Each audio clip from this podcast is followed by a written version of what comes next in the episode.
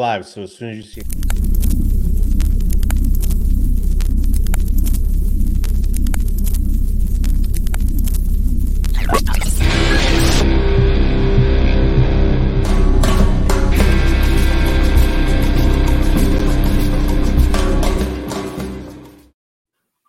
Oh yeah, welcome back to the Beyond the Wire podcast. I am your host, Tim Keller. Along with me, as he always is, is Mr. Matt Disher. He's got a a new mic stand out here for anybody that's watching us on YouTube or Spotify or Facebook for that matter, any of the places we're live.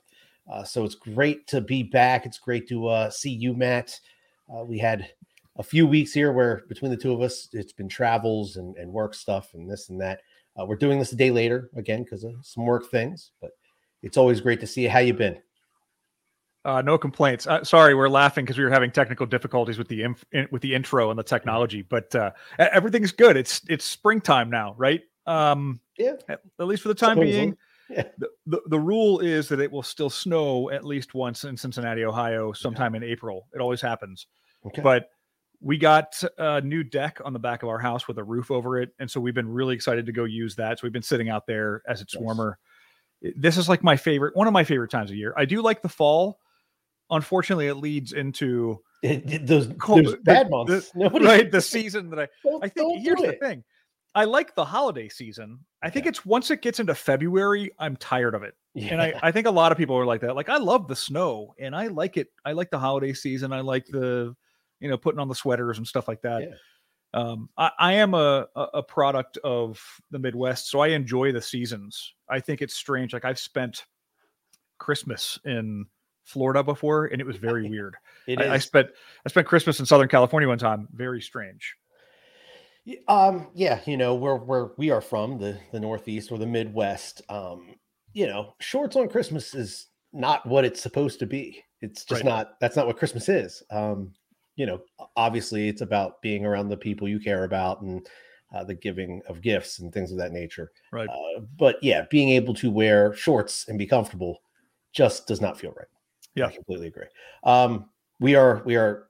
I think the the big tournament has kicked off now. The NCAA tournament. I'm wearing my Villanova hat. Let's go Wildcats.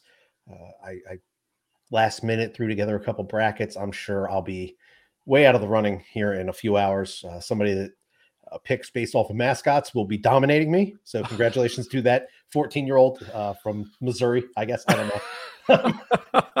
I I like Bulldogs.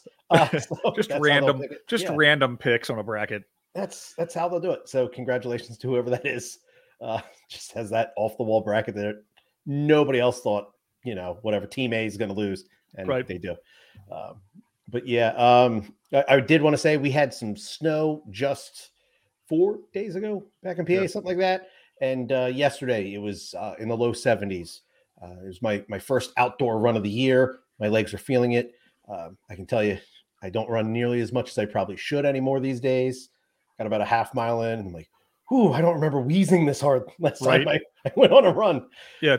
Tim, tell us more about this thing you call running. Yes, tell us what that is. It's like walking, but just faster. You essentially just keep moving your feet so you don't fall on your face. Uh, I made I made a decision in the Marine Corps that I'm never going to run ever again unless I absolutely want to. Yeah, uh, yeah, And it was you know, hey, put on this 40 pound pack and and wear these boots and run until you know, run on the beach, run, run in the sand. I'm tired. Yeah. It, by the way, if you've ever run in the sand with boots on Oof. and a 40 pound pack in a formation, that's even worse. You're it's like it's like brushing your teeth while eating Oreos, as they yeah. say. Yeah. You just you feel like you're doing all this work and you're not going anywhere. Mm-hmm. Absolutely. Um, yeah, the day I got my DD 214 in my hand, I told myself, I will never run a day in my life again. Never again. Run. I wish I wish I had stayed with it more. Uh, but I spent the winter months uh, lifting, you know, putting on a few pounds of muscle. So now, uh, as the weather starts to turn nicer, I want to uh, get back uh, into running, get get some more cardio in on a daily basis, and, and try to slim down a little bit. I, I will say, uh, I just wanted to let everybody know I was off last week uh, doing some traveling for work.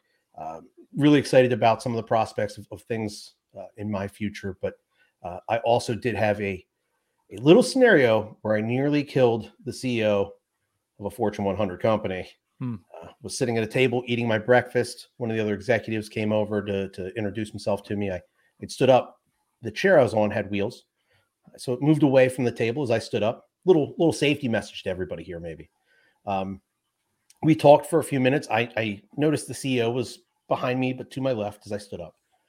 Um, so after the conversation ended with the other executive, uh, the the group of us were all talking. Uh, decided to sit back down and finish our breakfasts. Uh, as I went to sit back down, the, the chair began to roll even further away. And as I reached back to grab the chair, I realized that the CEO is now, you know, it's a wall. The CEO and my chair, which come, you know, is coming towards him, uh, and he's got about six inches of room before uh, my much larger body and chair strike him. Quickly grabbed a hold of my chair, slid it back under the table. No harm, no foul. Nobody was uh, anywhere near being injured necessarily. Uh, but I used that as the catalyst to, after I finished my bagel, uh, to to walk over, introduce myself, and apologize, and let him know, uh, sir, I wasn't trying to kill you. I promise. So, so while I would start- your job, that's not how I'd like to get it. Yeah, when you started the story, I was thinking it was going to go somewhere along the lines of like, there I was eating my breakfast, and this guy wanted my bacon, and I said no, and that and was the last piece of bacon, right? And I said no, sir, you can't have it. And then as I finished the bacon, and he cried no, right, uh, right. It was no, a good thought... trip. I got to meet some uh, some some very uh, high executives in, in the company I, I am currently employed with, and it was a good time. But yeah, trying not to kill uh, your CEOs or other executives if you were to meet them. Just, you take any notes on on what sort of suits and clothing and shoes those CEOs are wearing, just for when you become the CEO that you you know? I, will be you're... honest. Um, the CEO himself, very relaxed. I mean, you know, dress pants, uh, you know, casual dress shoes, uh, you know, a nice uh, plaid style button down with a vest over top. You know, uh, most of the other executive group was very, you know, pristine. They were, you know, solid color button downs a few of them had ties, but yeah, very nice slacks and dress shoes. Uh, also had, uh, you know, didn't think ahead. I, I brought two different pair of dress shoes with me. The first morning, I had one outfit that I thought was going to go very well with my black dress shoes. As I went to tie them, the the lace broke, uh, and I was like, "Oh, it's in a spot where I can retie it behind, you know, behind the shoe. Nobody can see it." Tied it up, went to relace, and then the second, the other side broke, and I was like, there you go. But thankfully, I was I was prepared with another set of dress shoes. Everything worked out. So yep. But Good. uh, yeah, let's uh, let's get back into this, man. Um, you know, we talked our last time about the initial invasion of Russia into Ukraine. Uh, obviously, that's some of the biggest news out there these days. Uh, it's funny if you watch that news, like go back a month, tell me what the news was, and then you don't see any of that anymore. It's not out it, there. Right. It really is. It's just the I see this meme floating around on social media right now, and it's like the, the picture of the cartoon guy. It says, I, I support the current thing. Yes. it's yes. but it's it's it is it's how fast things change. A month oh. ago, we, we weren't having this conversation. I think we were talking about Russia moving into place a month ago mm-hmm. because mm-hmm. it would have been next week a month ago. Yeah. That the invasion actually started. I think there was some period of time where we talked about maybe it's just posturing, maybe it's just trying to put some pressure on them to, you know, scare them to influence something. But then it just became an invasion, and that now it's been it, it's very strange because you're seeing three weeks of uh, bogged down military convoys and perhaps failed operations. It's kind of interesting to watch. The other hard thing is you're trying to get media trying to get images and, and news from the news and it's the same story over and over again the same images over and over again you used to have sites like LiveLeak on the internet where you could go mm-hmm. in and type in ukraine or somalia or what have you and you'd get footage and images and stories off the ground that were in some cases very graphic if you're if you like to look at that kind of thing and i'm not saying let's go out and look for combat deaths and things like that but what you would find is like what's happening on the streets in oh, these places story. right all you're getting right now, it, it's hard to get uh, uh, what's happening on the on the ground. It might just be because there's a lack of cameras on the ground. Mm-hmm. It might just be because these operations are literally like civilians and paramilitary and military picking up arms and fighting in the streets. And I think that that's as this thing progresses, you're going to see more of that. Yeah, absolutely. Uh, you know, our first article we have pulled up here, uh, the headline reads Biden's China pivot complicated by Russia's war in Ukraine. I think that one of the big points for Biden and his staff coming into the White House, uh, you know, they wanted to try to increase the talks between the U.S. and China, um, get a better feel for possibly where we stand economically um, and militarily, uh, with you know what I think both you and I would consider probably our our biggest competitor in both of those fields.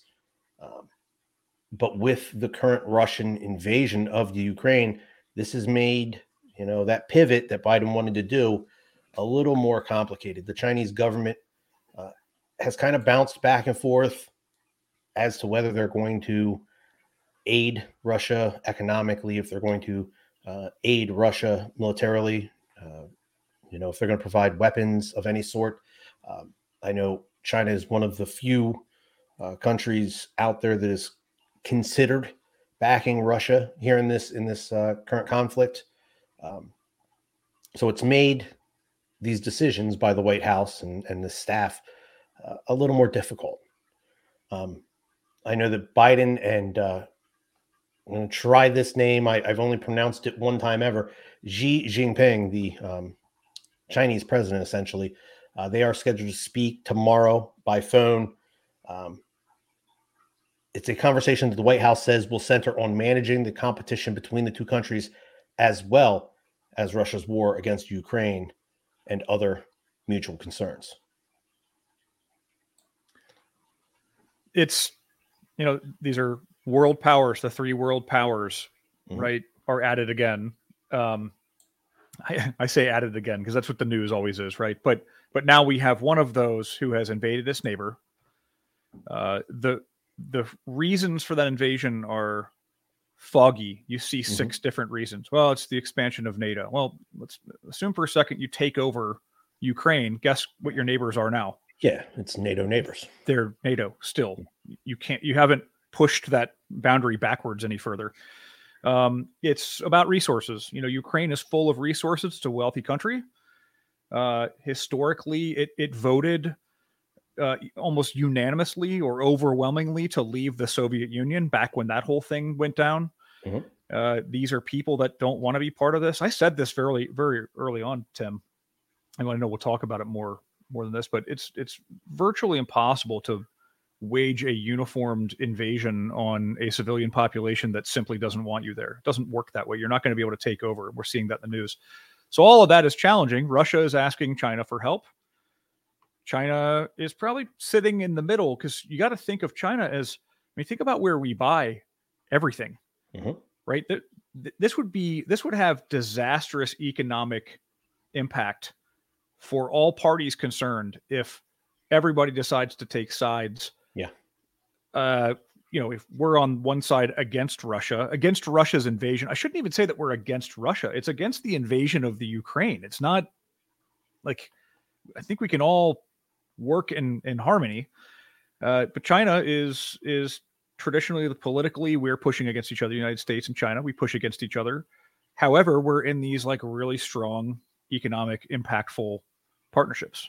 Mm-hmm. Uh, it's it, it's it's really hard. I guess if these leaders decide, hey, the economic impact doesn't matter, and we're willing to suffer through it, that's when you're going to see World War Three. That's when you're going to see the, the the launch of whatever ugliness happens next. But I do think it's it's worth it. Like we need to be having conversations with with both with all three parties. three parties yeah. need to get to the table and make sure that you know we're we're not tearing the world apart.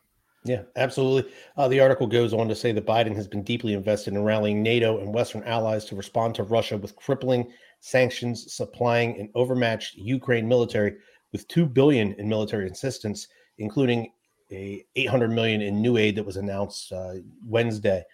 Um, the eastern flank NATO allies that include Estonia, Latvia, Lithuania, and Poland, as well as Romania, have made it clear to the Biden administration that they want the U.S.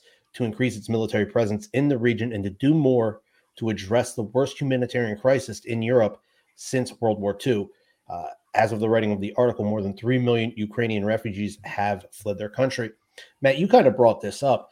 Uh, for China, they they can kind of sit back and study this case. They can see what the rest of the world is is willing to do to a country whose actions they may not agree with. Mm-hmm. Um, excuse me. There is um, there is a group of countries that include Australia, India, Japan, and Russia that are known as the Indo-Pacific Security Team. Uh, I'm sorry, known as the Quad. It is uh, is a Indo Pacific security team made up of those four countries. Uh, in recent months, Biden has announced that there's going to be nuclear submarines sold to Australia um, and some of these other countries, Australia, India, and Japan, were some of the the quickest and fastest to put on these sanctions against Russia. Uh, essentially, the the thought is these countries are making a stand, saying, you know, watch what we do to Russia, China. You know, let's let's not play any weird, you know, any weird games because right. we're willing to do the same to you. Yeah, the other thing is that China has spent decades now. Mm-hmm. And this is, you know, this is going to be a, a pretty, uh, you know, layman's ex- expression of what's been happening. But you know, while the United States has been at war for 20 years, hmm. China spent 20 years investing in interests around the world and tech and tech and all these other things, production, et cetera, et cetera. Not that we hmm. haven't been doing some of that in the United States, but uh, they weren't spending trillions of dollars on conflict, and they and they yeah. continue not to. I see this a couple of ways. I see that who knows the, the backroom conversation could be, hey, let's try to drag the United States into another conflict, tie up their money, tie up their resources, and then everybody else continues to invest in resources and tech and things like that. I mean, imagine spending trillions of dollars on getting to Mars, right? Mm-hmm. Or trillions of dollars on what is renewable energy? You're seeing this conversation around renewable energy right now, especially as as gas prices go up again and inflation goes up. People are complaining about their the price of things. SUV and truck sales are going to go down. Mm-hmm. Gas prices are expensive. Let's go get battery operated cars. Problem with all of that is that you still have to mine resources for batteries. It's mm-hmm. And it's a pretty significant process. If you look into it, it is a it's not necessarily clean either. And I don't yeah. mean to say that as a political statement there's a lot more to it than just like you know just it's, generate batteries and put them in cars right yeah. it's it's a dirty industry as well and in some cases it, it exploits child labor um, it's all these things so anyway we could have spent these this time investing in these things and instead we keep getting dragged into conflict and that's the the hard part of this conversation is do we watch right now as Ukraine just gets bombed to rubble because that's what's happening. If you see mm-hmm. the images on the news, and I realize the news is the news, the news is going to show us the worst, ghastly parts of things burning and people dead in the streets. But this is conflict. This is war. People get hurt. Civilians get hurt. The women and children and non-combatants are suffering the most out of this. Right. Mm. Uh, apartment they buildings. no way, shape, or form signed up for this. Right. Right. They're just there. They're trying to get out, but they're just there. And so you've got apartment buildings and houses being hit with missiles and rockets and, and mortars and stuff like that. Uh, look, I'll also say this as a you know, former member of the U.S. military, we're not we're not sitting here pointing the finger at somebody else and saying, "Ah, oh, look at the destruction you've caused." We've we've done things. We've we've done invasions too, right? We've seen this in our lifetimes. We're not perfect. I will tell you this though, and you can reference the uh, uh, Dakota Meyer's book into the fire. Dakota Meyer was a Marine who won the Medal of Honor in Afghanistan. And, and somewhere in that book, I don't exactly remember where it referenced this in the book, it talks about how the U.S. military policy at the time was not to, to use fixed wing or uh, indirect fire weapons against any target that was within a certain distance, like one kilometer of residential space. And the reason for that was we don't want to accidentally drop a bomb or a, artillery shell or helicopter do a gun run on a house or a school or something like that. So we were, we were trying to be, the US military has always tried to be intentional. I'm not doing this as a comparison, but what we're seeing is just like almost the cursory um, attack or bombardment of a city. Uh, right now it's Kiev or Kiev. It's funny during conflict, suddenly the names of things start changing from what yes. we've always known them to be. Yes. I keep seeing uh, President Zelensky's name spelled 18 different ways yeah. or pronounced 18 different ways. So it's, you know, the tough part here is do we sit back and watch this unfold or throughout the history of human beings? I mean, Texas was not always the United States. California mm-hmm. was not always the United States. You know, 200 years ago, these properties didn't belong to the United States.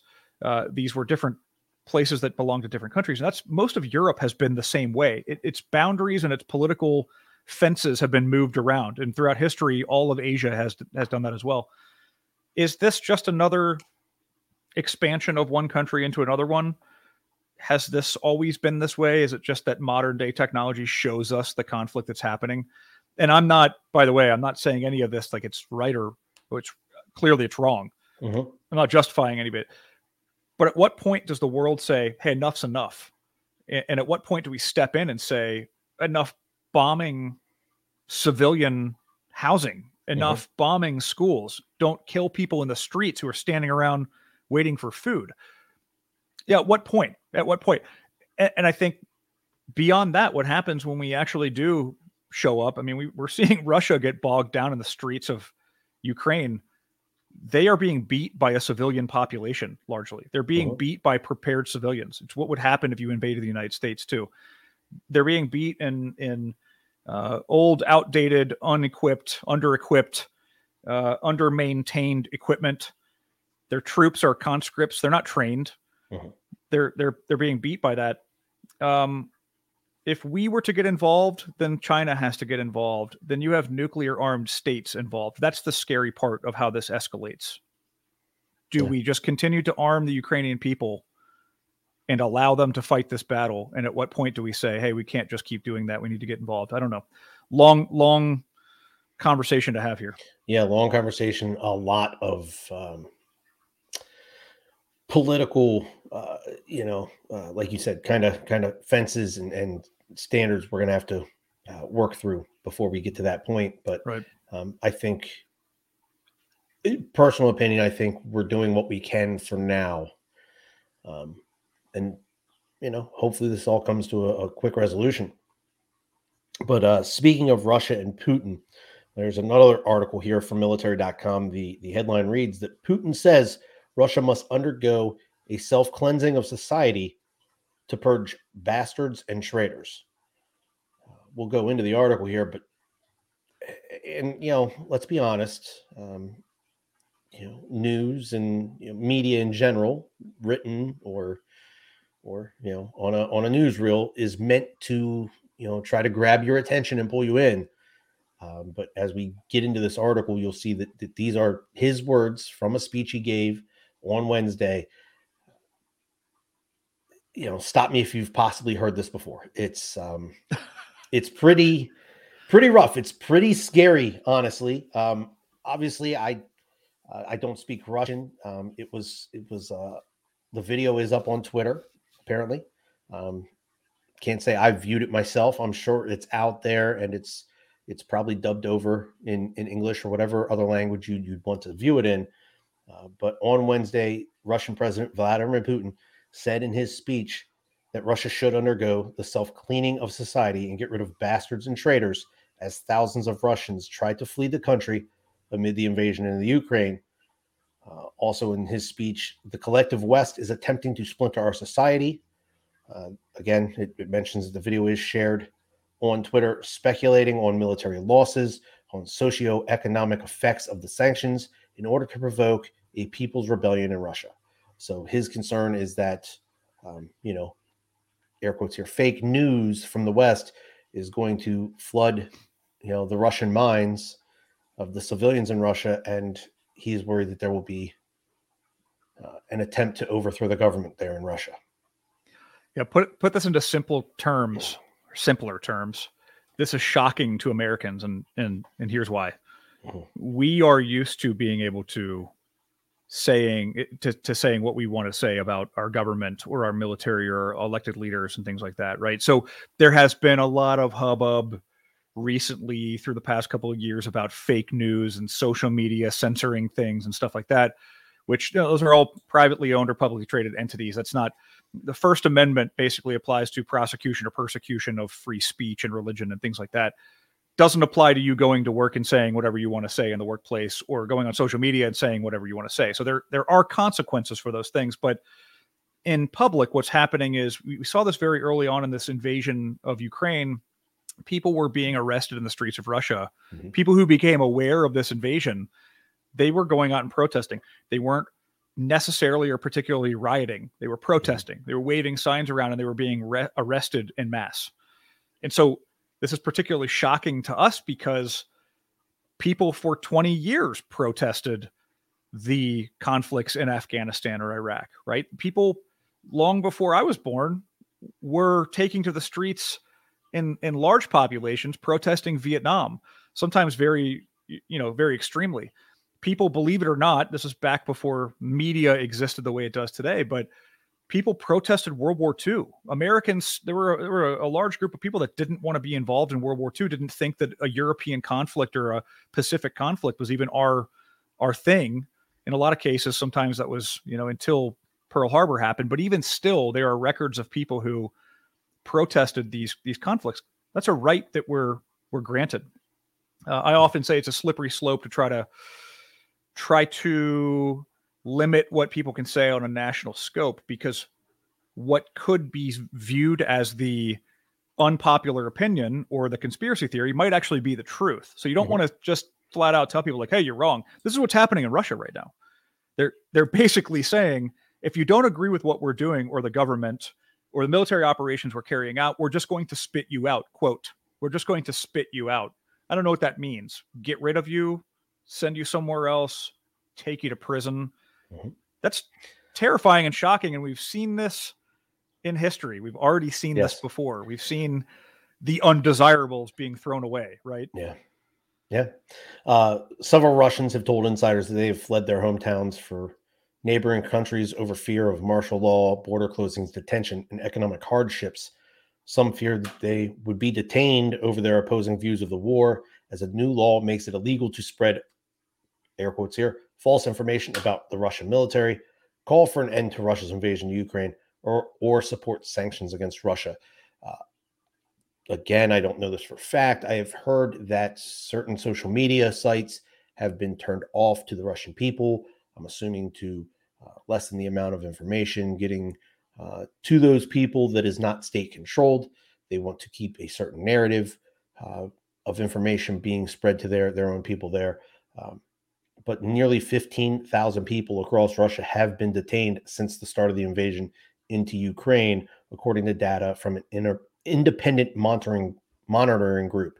So, what's you know, what's what's more concerning to me is that they're doing this now.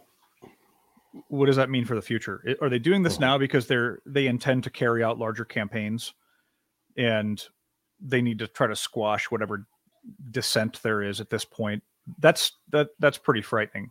It's a pretty pretty scary prospect. But you, you know, uh, enemies of the state, political opponents, things like that. You know, I know every conversation there's a, a law or a rule of some sort that every conversation about politics ends up talking about the Nazis, but that's exactly what they did too.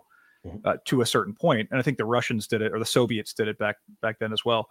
But it was taking people who were dissenters who didn't agree with what was happening, uh, in in politics and the current state of things, and either locking them up or executing them in some cases. And, and as if you might know, there was a movie called uh, Valkyrie or Operation Valkyrie. It was made about it was Tom Cruise, starring Tom mm-hmm. Cruise, but he was one of the uh, saboteurs that tried to kill Adolf Hitler in World War II for the same reason. But there were something like nine to fifteen attempts on Hitler's life by his own people, by his own officers of the military mm-hmm. who disagreed politically with what was happening with that regime.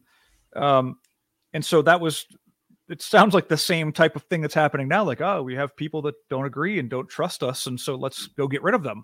It's a, it's a scary prospect and it's repeated throughout history. History hmm. repeats itself. Um, you know, and I feel for the, I, I would like to imagine that there are, uh, maybe a small number of individuals that are part of you know the higher Russian um, you know Congress or or whatever their uh, political parties are. You know, someone that, that is high up in the in the Russian political system that possibly doesn't agree with what's actually going on right now, and you know for their safety, you know the safety of their family uh, and friends, it is probably in their opinion best to keep their mouths shut or their opinions to themselves right now mm-hmm. and just kind of go along uh, with the powers that be uh, it, it's sad um, you know again, just as we mentioned at the end of the other last article, hopefully this all can come to an end quickly. Um, and before those people feel it's necessary to possibly try to take a stand or, or, you know, say anything of the opposition because, right. uh, you know, possibly doing the right thing could get multiple individuals, uh, you know, put away or, or worse. So, oh, right. Right. Um, you know, the, the next article we have pulled up and it's, it, it's an op-ed. It, it's written from uh, a member of the Marine Corps that that spent some time in Afghanistan. But the title is "The War Is Over." Cheers. Where do veterans land when the fighting is done? Uh, this was written by a uh, a Marine named Steve Wall. Um, it doesn't really go into any sort of facts or details as to where you know any veteran necessarily lands. It is more of a story. He he, he starts the story off by um, kind of painting the picture. He and his platoon are are sitting on a ridge waiting for uh, air support. As you know, they are starting to receive fire. He looks over his shoulder and asks some other members of his platoon, uh, "You receive free college if you get uh, a CAR, which is known as a combat action ribbon." Um, you know, as he glances over his shoulder, uh, you know, the, some of the other folks let him know, well, you have to return fire in order to receive that combat action ribbon. And then he goes into detail about shouldering his weapon and and using the sling just like he was taught on Parris Island uh, to return fire. You know, according to this this article he wrote, he simply takes his weapon off of safety, shoots a single round, and puts it back in the safe. Um, you know, he did end up getting a combat action ribbon, uh, but you find out later in the article that that isn't necessarily the case. It's one of those, um, you know, it's one of those stories that get floated around. Um, it was like, it was battlefield scuttlebutt is what we there call you it. Go. It's scuttlebutt. Um, uh, I will say that in this article here, uh, as he finishes up his story about you know he he propelled one round across the scene in front of us. I flipped the safety back on and I took a knee. At which point he said, "I'm going to college." Um, you know, it goes into talk about you know he was in the delayed entry program, or no, he had he had joined the delayed entry program his junior year, uh, had just gotten back from basic training as September 11th took place. Um, at which point his recruiter called him into the office, um, said, "Don't bother, you know, wearing a uniform in here," um, which he found to be weird. But he, in his head, had pictured, oh, "We're, we're going to get there, and they're going to shuttle us off and throw us on helicopters, and we're going to go right to it." Uh, that that was not to be. It was more of a, hey, you know, let let's stay low key. Mm-hmm. Um, you know, you're still going to report to your duty stations you normally would in this case. Uh, you know, go down to infantry training down in Carolina. Um, but for for the longest time, and I, I, felt the same way as this gentleman did. Uh, you once the fighting broke out, you had put all that time and effort into, you know, possibly being ready for such a scenario. You wanted to be part of it. Um, this gentleman got his his opportunity uh, when he went to Afghanistan, um, but then the story just kind of goes into he gets out, he struggles to figure out how to use the GI Bill to get himself through college. Uh, you know, lands a couple jobs afterwards, gets his education, and you know, under his belt, um, and kind of tells his personal story about his his transition into you know the civilian life and the workforce and things like that. Uh, but once the announcement was made when when Biden took office, they were going to end the war, that we were actually going to leave Afghanistan. Uh, the last part of this story talks about him being in a bar. He orders a pint. He plans to do some some reading from a book that he he wanted to read about, you know, some more veterans' tales. And uh, he simply took a photo of his of his beer sent it to some of his buddies and just said, The war's over, cheers. And he found that to be oddly reflective and he didn't know what any of it meant. Um, and I don't he, think I have an answer. I don't think, Matt, you have an answer. I don't think any of us necessarily have an answer for what it means, you know, when, whenever, whatever our war is, when that's over, yeah. what does any of it mean? Um, yeah. Th- this, so when I read this, this reminded me of my own story with a couple of a yeah. couple of different changes, but the conversation about how his mom called him and, and said, "Hey, they knocked the World Trade Center down," and and he's what? like, he's like, "What?" He said he was hungover from the night before, which sounds that's typical, right? Mm-hmm. Uh, mine was not like that. I was actually in the Pacific Ocean. We were coming out of the Middle East after like a six month uh, mm. Westpac deployment with the uh, the Boxer Amphibious Ready Group, and we had done all of the amazing training leading up to this in in early 2001 and late 2000 late 2000 um, we were coming out and the 1mc the captain the intercom system on the ship came over the captain came over and said uh, this is not a drill uh, the united states has been apparently attacked uh, some attacks in New York and Washington D.C. or Northern Virginia had taken place, and now we're going to you know threat condition Alpha or whatever, and they called they called them scat teams, like scat teams, man your all hands man your battle station, scat teams, port side, starboard side. It was like the gun teams that manned the big guns on the side of the ship. And we were thinking to ourselves, like, well, he said it's not a drill, but it's still got to be a drill, right? So we, we were finding out also third hand or second hand that that this was going down. Now, the interesting thing was one of my friends, a, a girl that I knew from high school, did call me the morning that we started campaigns inside of Afghanistan. I was in the barracks, also sleeping. It was a Saturday morning or something like that. I get a random phone call. And it was kind of funny because you're in the military, right? So people think when you're in the military, you have the know of what's going on. Yeah, well, yeah. It, it wasn't it wasn't like that. My friend called me and said, We have eh, started bombing Afghanistan. Turn on your TV. And so I'm turning on the TV, and sure enough, there's like, you know, rounds impacting the side of a mountain. I remember distinctly like the carpet bombing a mountain Mm-hmm. I'm just thinking to myself, like, oh my gosh, look at this. Like, this is where we're going to go. But I think the the culmination of the story is he's sitting at a bar and he you said he texted a beer, mm-hmm. a picture of a beer to his friends and said, The war is over, cheers. He's, he's sitting at a bar and he said, It's over. As he paid for his new pint. What's over? The bartender asked, confused. I was confused too. It was an odd thing to tell a stranger. The war, I said, it's tomorrow in Afghanistan. It's over. And so that was you know you had this historical reference or maybe it's a pop culture reference. Like you think about the movies people return home from war and the mm-hmm. war is over and everybody rejoices and Ticker you know think, parades. Right. Think about world war ii we've seen band of brothers the the hbo series uh, or any of the other fanfare that's out there. These guys you know american soldiers rolling through france and there's you know women kissing the troops and there's confetti and people yes. are handing the troops their babies and yay you know and then off to the side, you have any of the Nazi sympathizers being punished. But there was also, yeah, ticker tape parade in New York City, right? Mm-hmm. There was a, a, parade after Desert Storm in the early 90s. Um, our generation didn't see any of that. And I think that this is probably the future of, of conflict. It is that you go away.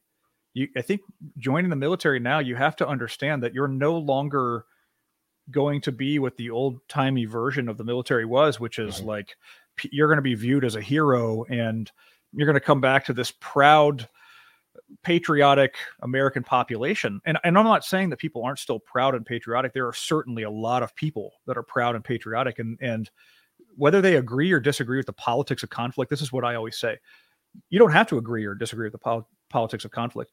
I'm not in conflict because of necessarily because i'm trying to support some political agenda. I'm in mm-hmm. conflict to look out for tim keller next to me. That's all i care about when somebody's slinging lead at me, right? Yeah. That's all. I, it doesn't matter. It doesn't matter what color the guy or girl sitting next to me is. It doesn't matter what God they pray to. None of that stuff matters. And I'm I'm now a member of this team and I'm executing this mission. And then you come home from that, and my challenge always was that I didn't belong. I always joked around like I don't belong among you. I'm not one of you. Mm-hmm. Like I I felt less included companies talk about diversity and inclusion now. It's like a big thing. It's a mm-hmm. big, it has been a big priority for a lot of organizations. It's a big conversation about how do you make people, how do you help people come to work and be their whole selves and they feel comfortable at work being whatever gender, whatever whatever color, whatever race, creed, etc. The the military for me, although I would never take it back, I would never do anything differently. It was really hard hanging up a uniform and coming home for years. It was hard. I well, didn't belong among this population. You you brought up uh, how important that is to to corporate America these days. The the inclusion factor. Uh, literally, I don't think there was anywhere where I felt there was better inclusion than my time in the in the military because literally Absolutely. you had, as you mentioned, every color of the spectrum, uh, male, female. It did not matter. Uh, you know, from Hawaii to Maine and from Alaska to Miami, it didn't matter. We were all there as one, and that's all we knew. If something yeah. went down, uh, your group meant everything to you, and that was your family, and you're going to do whatever is necessary to ensure that those individuals come home safe because they all have moms, dads, sisters, brothers, children, wives that you may have never met, but because they are attached to this individual standing beside you at that moment, they matter to you. And yeah, it's it's uh, you know I, I, I like to tell the story or the the anecdote that you know I was a, a white kid from a white community in the middle of Cincinnati, Ohio, and you know my my parents are both educated people with they were you know they had good jobs and and that was the path I was going to take. I just had to serve in the military first. But what I found was my first education on diversity mm-hmm. Was that when I showed up to boot camp, roughly half of those people didn't look or sound like me. And then once I got to the fleet, and then of course got deployed, and I spent countless hours very intimately. I mean, you're you're literally sleeping yes. next to or on top of each other in racks, and you get to know people pretty well. Some of my best friends, English wasn't their first language. I'll mm-hmm. just I'll put it that way. Some of my best friends, people I still talk to, their parents or they they themselves did not they weren't born in the United States. They didn't come from here. They didn't look like me. They didn't sound like me. They didn't come from the so- same socioeconomic group that I did. That was that was uh, I don't I don't want to say it was mind blowing. As an 18 year old, I joined the military and I was eye opening. Right, I was I was open for anything. But when I look back on that now, I look at how a lot of people's experiences are not that. When you just go to college down the street, or you go to the, you are probably going to find people that are just like you. you yeah, are from right. that similar neighborhood. They might not be right. from the same neighborhood, but they might be from a very similar neighborhood three towns over. Right. I'd, I'd bet that the military is arguably one of the most, if not the most, diverse workplace or or education absolutely that the United States has to offer. Yeah, absolutely. I I, I can speak from uh, personal experience. Some of the the larger companies I've worked for do a very good job of uh, creating, um, you know, sidebar groups. Like um, the company I currently work at, I am part of a veterans uh, resource team. Uh, I know there are, you know, for Hispanic employees, for African American employees, female employees, whatever, you know, uh, social group that you seem to, you know, have a deep connection to. Uh, you know, at least this company has has groups for those people. So, um, you know, if if a veteran in, in my company has found, hey, you know, uh, I, I, found that this this group that does great work for us veterans um, you know, free counseling, um, you know, whatever it is. But it's a place for us to all share and be amongst, uh, you know, people with similar mindsets and similar mm-hmm. experiences. Right. Um, and it's not to to you know single us out and say we're we're the veterans group and we might not work with because again you're uh, finding in in this particular veterans group that again you're you're amongst those ranks. It's uh, any level of employer uh, I'm sorry, employee with inside the company from the top all the way to the bottom and vice versa. And again, you're seeing that uh, all the colors of the rainbow uh, from all parts of the country, and it's it's fantastic. When you talk about like affinity groups or employee resource groups mm-hmm. and, and stuff like that, the the it is my experience at least the veterans group and the disability groups are the only two that can be inclusive of literally everybody else. Uh, and, and I, I, I don't I, I, shouldn't say that. So I should rephrase that because all ERGs or or affinity groups inside of a company should be inclusive of everybody. Anybody yes. should be able to join those. But what I mean is they are represented by people, the veterans and, and disability group can be represented by people of all of the other groups. So, for mm-hmm. example, you have veterans who have served in the military uh, who are all different colors, all different races, genders, disability levels, all the protected statuses can fit into that group, similar mm-hmm. to the, the disability group. And so, yes, it's, it's a it's effectively a melting pot, as is the United States, right? It's it's mm-hmm. a it's a melting pot of people. So the military is just a, a, a cross section or dichotomy of that. Uh, in some cases, when you look at the people leaving the military and entering the workforce, it actually represents a larger diversity number than than what we're recruiting from in the population of the U.S. Yeah, absolutely, absolutely. So yeah, that's a that's a good read. Uh, again, the the title of the article is "The War Is Over." Cheers. Where do veterans land when the fighting is done? Again, it's not necessarily giving you any sort of tips on on you know best practices of of how to search for jobs or anything like that, but it's a it's a definite good read. It's this uh, this individual story, and uh, you know, like you said, Matt, as you're reading through it, I know I personally identified with multiple parts of that story. I I, I especially like the part where he was on uh, he was out on a float and normally, um, you know, you leave on a on a boat from the East Coast, you're to, you know, hit all the countries in the Mediterranean. You're to check off, you know, Italy and Greece and, you know, maybe southern France or Spain, something like that. And instead, uh, they get diverted and they find themselves in Afghanistan. So, uh, with the good, there is the bad. Um, thank you, thank you very much, uh, Maria, for commenting. Uh, yeah, if you if you're with us live anywhere, LinkedIn, uh, YouTube, you can leave a comment and and uh, you know if we see it, we can throw it up there on the screen. So appreciate that. Uh, the next article we have up, this will probably be our last one for the day. Uh, speaks a little bit more about uh, you know best practices and things like that. The title of this one, also from military.com, six tips for sharing strengths and weaknesses in a job interview. So you want to be forthcoming, and we all learned while in the military, you want to be direct. You were told to be upfront about your challenges, your shortcomings, and your obstacles. But should you really share details about your strengths and weaknesses in an interview? Um, I know on not all, and not even, I wouldn't say most, but I have had interviews in the past where they will directly ask you, so give me your biggest strength. You give them whatever it is you come up with. And then right next to it is, what is your biggest weakness? Uh, personally, I have found the what is your biggest weakness question the much tougher one to answer. Uh, but there are different ways to possibly pull this sort of information out of there. Uh, employers will find creative ways of learning what you can offer to the company and the job, and where risks or barriers may present um, by asking behavioral interview questions, performance based questions, or opinion questions. And, uh, and to try to reveal these. This weakness question, uh, it's always one that's. Uh, listen, I'm in talent acquisition. Mm-hmm. I hate this question. I've always hated. I, have hated being asked it, but I've had to come up with an answer for it. And and the reason I hated it is because basically what it feels like is somebody is asking you to to tell them what you're not good at. Mm-hmm. Uh, but I would tell you that the if you are the interviewee, uh, part of becoming the the the best opportunity, the best chance, the best the best the obvious choice is what we'll call it. Becoming the obvious choice when I hire somebody, when anybody hires anybody, you want people that will be able to self identify their weaknesses. So sometimes the question is not actually asking you.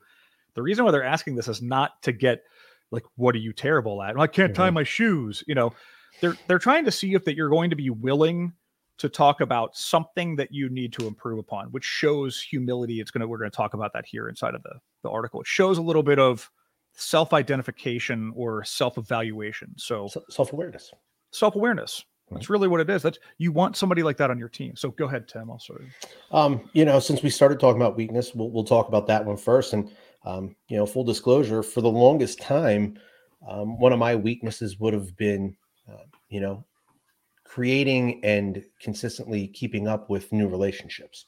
I, I still to this day, I wouldn't consider myself uh, like an overly people type person.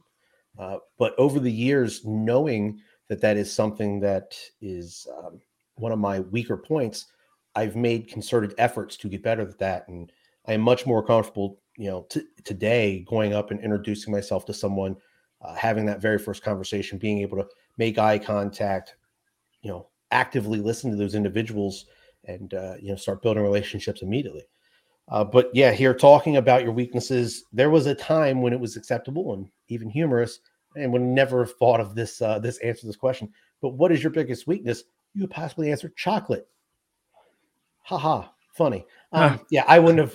I personally yeah. never would have thought of that. And, and and here's the thing: you're not going into an interview and going like, "What's your biggest weakness?" Well, you know, I like to stay up real late and have too many beers, and yeah. and then I don't wake up on time for work, and yeah, uh, you, you know. It's so, it's it's it's talking about things like like some of my weaknesses, like some of the, the ones that I had to identify was like I, I'm not I was not historically good at delegating responsibilities. I wanted to do everything by myself, and then I had an old boss of mine tell me like, you've got to get better at utilizing the resources around you to get things done. Stop trying to do everything on your own. I'm still guilty of this. I still mm-hmm. try to take on too much.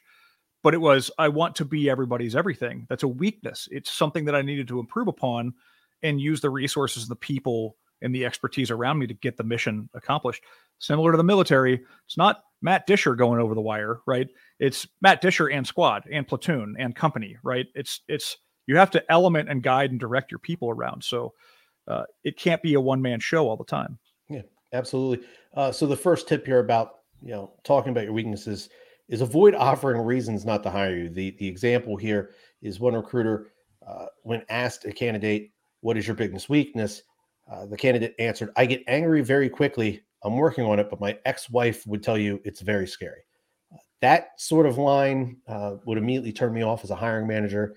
Say this this individual sounds like, you know, obviously they say they're working on it, and uh, I hope they continue to work on it. But as of this moment, I don't think I can hire this individual because I can't put them out there with the rest of the workforce, having them uh, get angry and scaring individuals. Other examples include I get bored easily. That's why I've changed jobs a lot.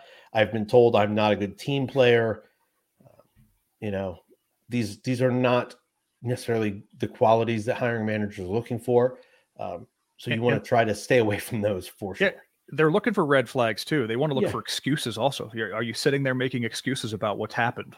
Right. And mm-hmm. if it sounds like you are, oh, I left this job after six months because it's everybody was mean. Right. Yeah. And then six months before that, I left that job after six months because also everybody was mean. It's like, well, you're there's a common denominator here. We're, we're looking for we're looking for that type of denominator. Uh, the next tip here uh, for weaknesses is if your weakness is that you're better working on the implementation and the tactics of a project rather than the strategy. Explain how you've learned to overcome this challenge if it's required for that part of the work. So, um, you go. So obviously, um, I, I, I wanted to be in a leadership role um, once I got into corporate America. So uh, as I spoke of before, you know, cultivating relationships was was one of the uh, weaker points of my persona. So I made I made an effort. I know if I want to be a good leader, I need to be able to create and maintain solid relationships, uh, you know, with my counterparts and and my direct reports. So on a daily basis, I made it a, a point to start conversations, uh, share little bits about myself, and hope I get those things in return, and and work on those. So, you know, similarly, if your weakness is that you don't have strong credentials in a particular field, you might offer that you're taking night classes, doing online learning, or earning certificates to get stronger in those aspects. Uh, number six, and this is a great one, is turn that weakness into a positive. So, uh, for somebody that doesn't necessarily want to be um, in a in a lead role, uh, you know, explain to that hiring manager or the recruiter, whoever you're speaking with, uh, that you understand that in today's workforce there needs to be leaders and there also needs to be uh, followers, people that make sure the work is being completed uh, and that you take direction very well. I think that's a, a, great one. If you're if you're applying for a position that's not going to be any sort of leadership role, let them know, hey, I have no problem uh, accepting direction, and I take direction very well, and I, I love being part of a team and love working with others. Yeah, I have I have one that's both a, a positive and a, a negative, or a, a strength and a weakness, and that is that I I have uh, what you would call probably an attention issue. I can do six different things at once. I'm very easily distracted, but I also get six different things done oh, at yeah. once. I can get pulled in different directions, and I always come back to that center pivot point. And and some people might say, "Well, I do that every day." I that's yeah, that's a discipline. Uh, it's it is a discipline. It's a discipline that a lot of people can't do. For example, they can't be pulled away from one thing and then come back to it. Like a lot of people focus on one or two projects at once and they have mm-hmm. to stay in that lane. They have to finish that project until it is done, right? They can't step away from it. They can't deviate. And the issue with that is, especially in, you know, given the different types of roles, especially relationship based roles where you're talking to a hundred different people at a time, you, you don't get to dictate when people need your attention. Mm. So you have to be able to come back to those things uh, again, it's a weakness and a strength because I I'm able to do multiple things. I'm able to have a lot of RPMs, as one of my old bosses put it. You have a lot of R, you're putting out a lot of RPMs. There's a lot of production here, uh, but at the same time, when I'm sitting down at my desk, identi- self-identifying what I can do better, it doesn't feel like a strength. It feels like a weakness. It feels like something I need to constantly work on.